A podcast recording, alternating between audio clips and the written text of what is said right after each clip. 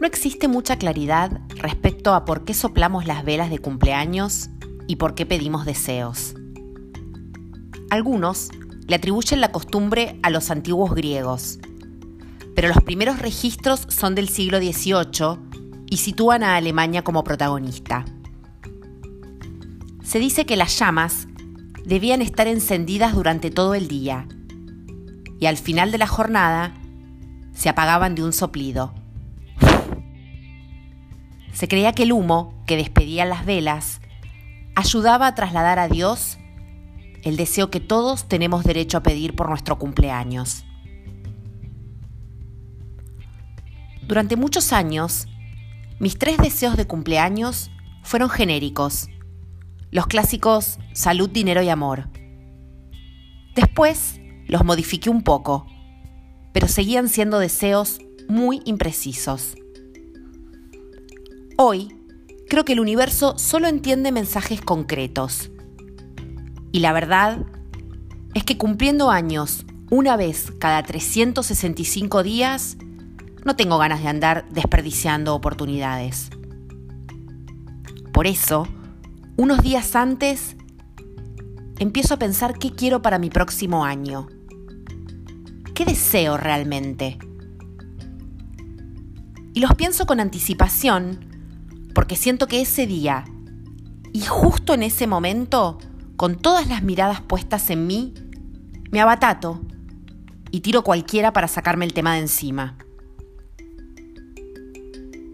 Creo que decirle al universo deseos genéricos no solo nos hace perder la oportunidad, sino que también nos compromete menos.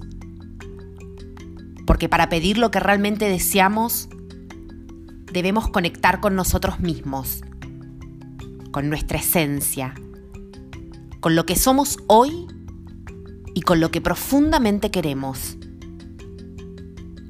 Y eso a veces no resulta tan fácil. Es mejor tirar lo clásico y sacarnos el tema de encima. Pero al mismo tiempo, pienso que los deseos de cumpleaños esconden una magia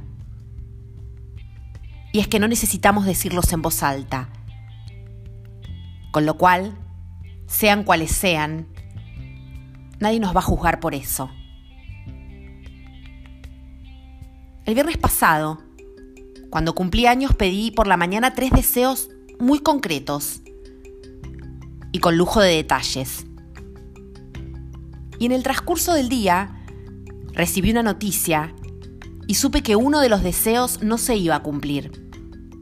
Por lo menos no de la manera en que lo había enunciado. Y pensé, ok, lo cambio, porque tengo dos oportunidades más de soplar velitas y no las voy a desperdiciar.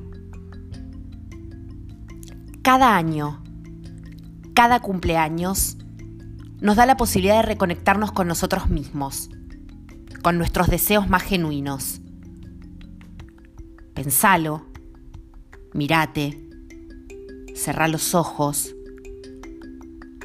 comprometete con lo que querés y pedilo. ¿Vas a desaprovechar la oportunidad?